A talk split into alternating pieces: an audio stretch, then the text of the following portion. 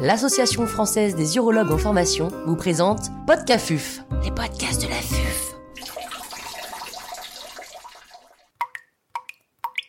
Jonction piélo-urétérale laparoscopique, technique chirurgicale step by step. Docteur Alexandre Ingels, chirurgien urologue à l'hôpital Mondor à Créteil, nous fait part de son expertise. L'intervenant n'a pas reçu de financement.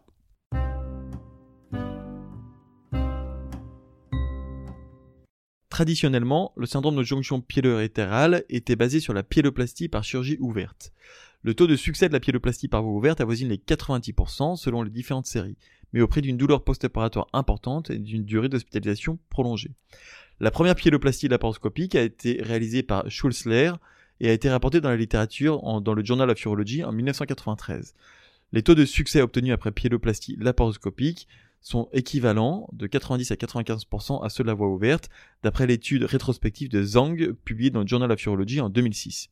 Il s'agit d'une chirurgie technique associant les difficultés inhérentes à la laparoscopie, la nécessité d'une dissection précise afin d'éviter les lésions des organes de voisinage du rein et des vaisseaux polaires, et la réalisation d'une suture intracorporelle cellio-assistée. Quelle est la technique? Tout d'abord, avant de parler de la technique à proprement parler, il faut s'intéresser à l'installation. Avant même d'installer le patient, il est très important de toujours bien relire le scanner avant l'intervention, rechercher une possible position ectopique et une malrotation du rein qui pourra influencer la position des trocars, analyser la vascularisation au temps artériel et au temps portal et la recherche plus particulière de vaisseaux polaires pouvant croiser la jonction. L'intervention se fera sous anesthésie générale, le patient sera sondé, pas forcément dans le champ, et il faudra réaliser une antibioprophylaxie avec une céphalosporine de deuxième génération, le patient sera installé en décubitus latéral, incliné à 60 degrés. L'abdomen devrait être situé à la limite de la table, afin d'avoir une plus grande amplitude avec les instruments de célioscopie. Il faudra bien penser à protéger les appuis, notamment les genoux et les bras. On met deux appuis postérieurs pour que le patient soit bien maintenu sur la table et des bandes de maintien. Il est préférable d'éviter la montée d'une sonde double J préopératoire afin de maintenir un pied-long bien distendu qui permettra de faciliter la dissection et d'éviter les fibroses réactionnelles périurétérales qui pourraient compliquer la dissection. Parfois, la montée d'une sonde double J est imposée par une pyélonéphrite obstructive qui pourra révéler ce syndrome de jonction piélo-urétérale.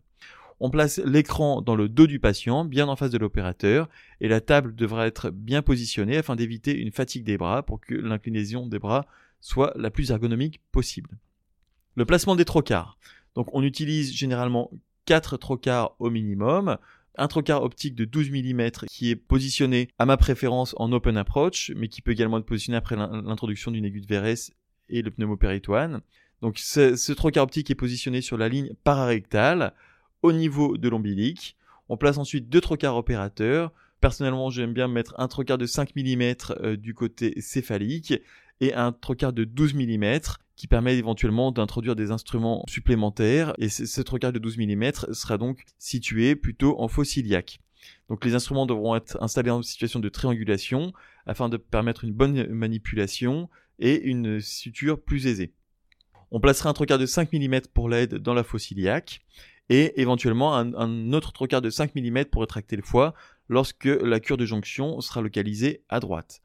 L'assistant est du côté des pieds et l'opérateur est du côté de la tête afin d'éviter de croiser les bras. Alors, au niveau de la technique proprement dite, une fois installé, le pneumopéritoine réalisé, les trocars bien placés, on commence par un décollement colopariétal le long de la ligne de Tolt en utilisant les ciseaux monopolaires et la pince bipolaire. On peut tracter sur le mésocolon, soit à l'aide de la pince bipolaire, soit avec l'aspiration que le LED va tenir en plus de la caméra. L'abaissement du côlon se fait du rein jusqu'au pelvis. Il permet d'aborder le psoas, puis permet de repérer l'urtère et la veine génitale qui sera préservée. L'urtère est disséqué jusqu'au niveau du syndrome de la jonction en faisant attention de ne pas le dévasculariser. Et lorsqu'on se rapproche du rein, il faut bien faire attention à préserver un éventuel vaisseau polaire qui aurait été recherché sur l'imagerie préopératoire. Une fois abordé la jonction piélo-urétérale, on commence la dissection de la jonction éventuellement la dissection du vaisseau sténosant qui devrait être préservé. Une fois que la jonction piélo-urétérale et que le bassinet sont bien disséqués, il faut euh, sectionner. Personnellement, je préfère sectionner d'abord euh, donc en aval de la jonction piélo-urétérale, qu'on va inciser euh, transversalement, mais de manière incomplète, de manière à garder l'urtère attachée à la jonction. Une fois l'urtère incisé à moitié transversalement, on réalise une incision longitudinale pour spatuler l'urtère et je passe mon premier point d'angle au niveau euh, de l'angle inférieur avec du PDS 5.0 qui permettra donc de démarrer l'anastomose piélo-urétérale. Une fois ce premier point d'angle placé, on peut sectionner complètement euh, l'urtère et puis on va sectionner la jonction piélo-urétérale en amont de la sténose en réséquant également une partie du bassinet. Il est important de ne pas réséquer trop largement le bassinet car sinon on risque d'avoir une rétraction de ce bassinet qui rendra l'anastomose plus difficile. On place euh, un fil transpariétal pour suspendre le bassinet. Donc on peut utiliser euh, un fil avec une aiguille droite, des tibons ou un fil quelconque. Euh, on va passer ce fil dans la partie antérieure du bassinet et on fixera ce fil en transpariétal à l'extérieur du patient, ce qui permettra un bon maintien du bassinet qui facilitera l'exposition au moment de l'anastomose. Alors l'anastomose est très importante. Elle se réalise d'abord par des points séparés de PDS 5.0 sur la partie postérieure, entre le bassinet et l'urtère. Et puis, une fois que la, partie postérieure est réalisée, on va descendre une sonde double J. Cette sonde double J sera placée par le trocard de 5 mm du côté céphalique, le trocard opérateur. On, place un fil guide à l'intérieur de la sonde double J en même temps et on descend cette, cette sonde double J jusque dans la vessie. Si on n'est pas serein sur la bonne position intravésicale de, la sonde double J dans la vessie. On peut éventuellement gonfler la vessie avec du sérum physiologique, ce qui permettra d'avoir un reflux euh, de sérum physiologique dans le bassinet par, par la sonde double J, ce qui nous permettra de nous rassurer sur la bonne position de cette sonde double J.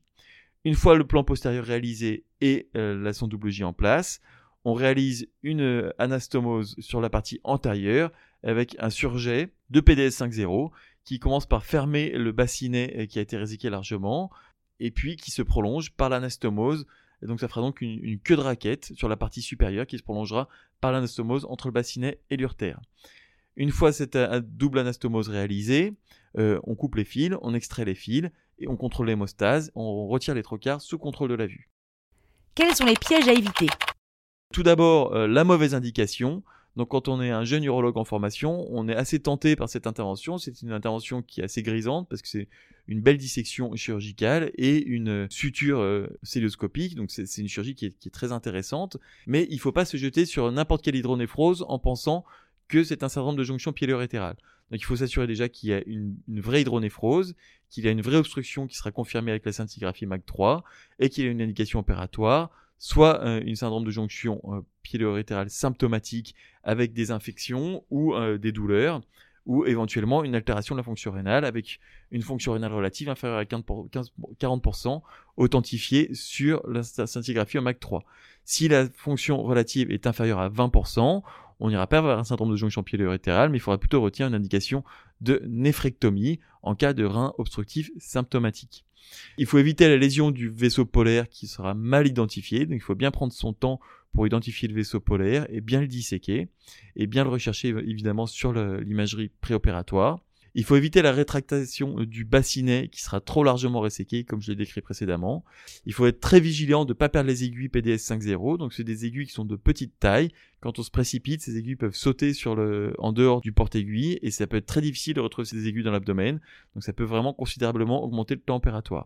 Enfin, il faut vraiment prendre son temps pour avoir une bonne anastomose afin d'avoir une suture bien congruente et éviter les risques de fuite anastomotique qui peuvent entraîner une fibrose et un risque de récidive. Quel est le suivi? Il n'y a pas de réel consensus pour le suivi après un de jonction piélo-urétérale. En général, on peut proposer une ablation de la sonde vésicale et une sortie à J1. Certaines équipes proposent euh, cette intervention en ambulatoire, c'est possible lorsqu'on est bien entraîné et que la durée opératoire n'a pas été trop longue.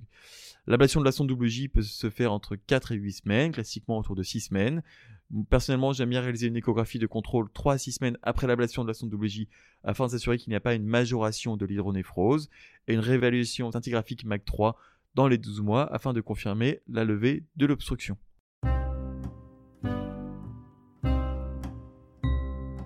Un grand merci au docteur Alexandre Ingels pour ses conseils précieux. C'était Podcafuf, les podcasts